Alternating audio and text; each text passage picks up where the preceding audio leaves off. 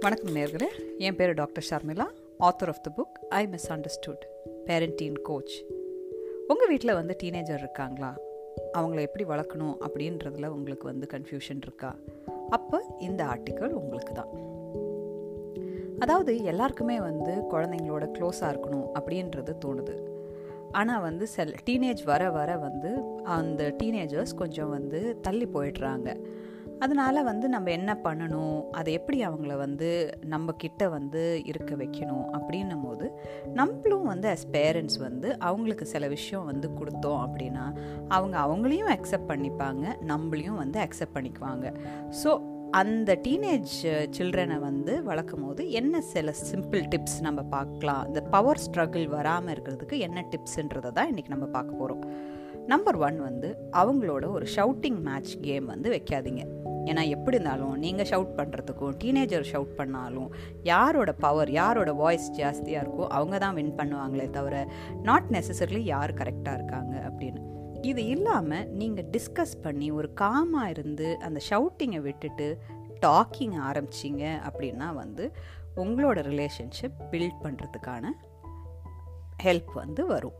அடுத்து வந்து நீங்கள் வந்து ஐ லவ் யூ அப்படின்றத வந்து சொல்லலாம். நம்ம வந்து அடிக்கடி மறந்துடுறோம். அது வந்து நம்ம வந்து இருக்க கோவம் தான் நமக்கு ஞாபகம் இருக்கே தவிர அவங்க எவ்வளோ நமக்கு வந்து இம்பார்ட்டண்ட் அப்படின்றத நம்ம சொல்கிறதில்ல ஸோ ஆஸ் பேரண்ட்ஸ் வந்து அவங்க பண்ணுற நல்ல விஷயத்தையும் நீங்கள் அப்ரிஷியேட் பண்ணிவிட்டு அவங்கள வந்து ஐ லவ் யூ அப்படின்றத வந்து அடிக்கடி சொன்னீங்கன்னா அந்த குழந்தை நீங்கள் சொல்கிறத வந்து கண்டிப்பாக நம்ப ஆரம்பிப்பாங்க. சரிங்களா? மூணாவது அப்படின்றத ஹக் பண்ணுங்க. இட்ஸ் ஓகே நம்ம கல்ச்சரில் வந்து ஹக்கிங்ன்றது அவ்வளோ ஜாஸ்தி கிடையாது. ஆனால் குழந்தைங்களுக்கு வந்து டச்சுன்றது ரொம்ப பிடிச்ச ஒரு விஷயம். சில நேரத்தில் தள்ளி தான் விடுவாங்க.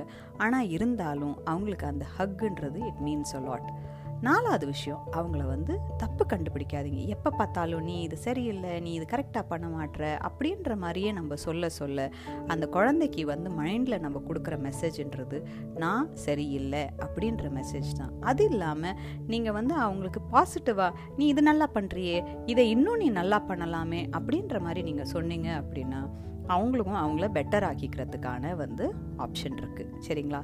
அண்ட் ஃபிஃப்த் பாயிண்ட் அவங்க என்ன சொல்கிறாங்க அப்படின்றத நீங்கள் வந்து கேட்கணும் அதுக்குனால தான் வந்து நமக்கு ஒரு வாயும் ரெண்டு காதும் கொடுத்துருக்காங்க.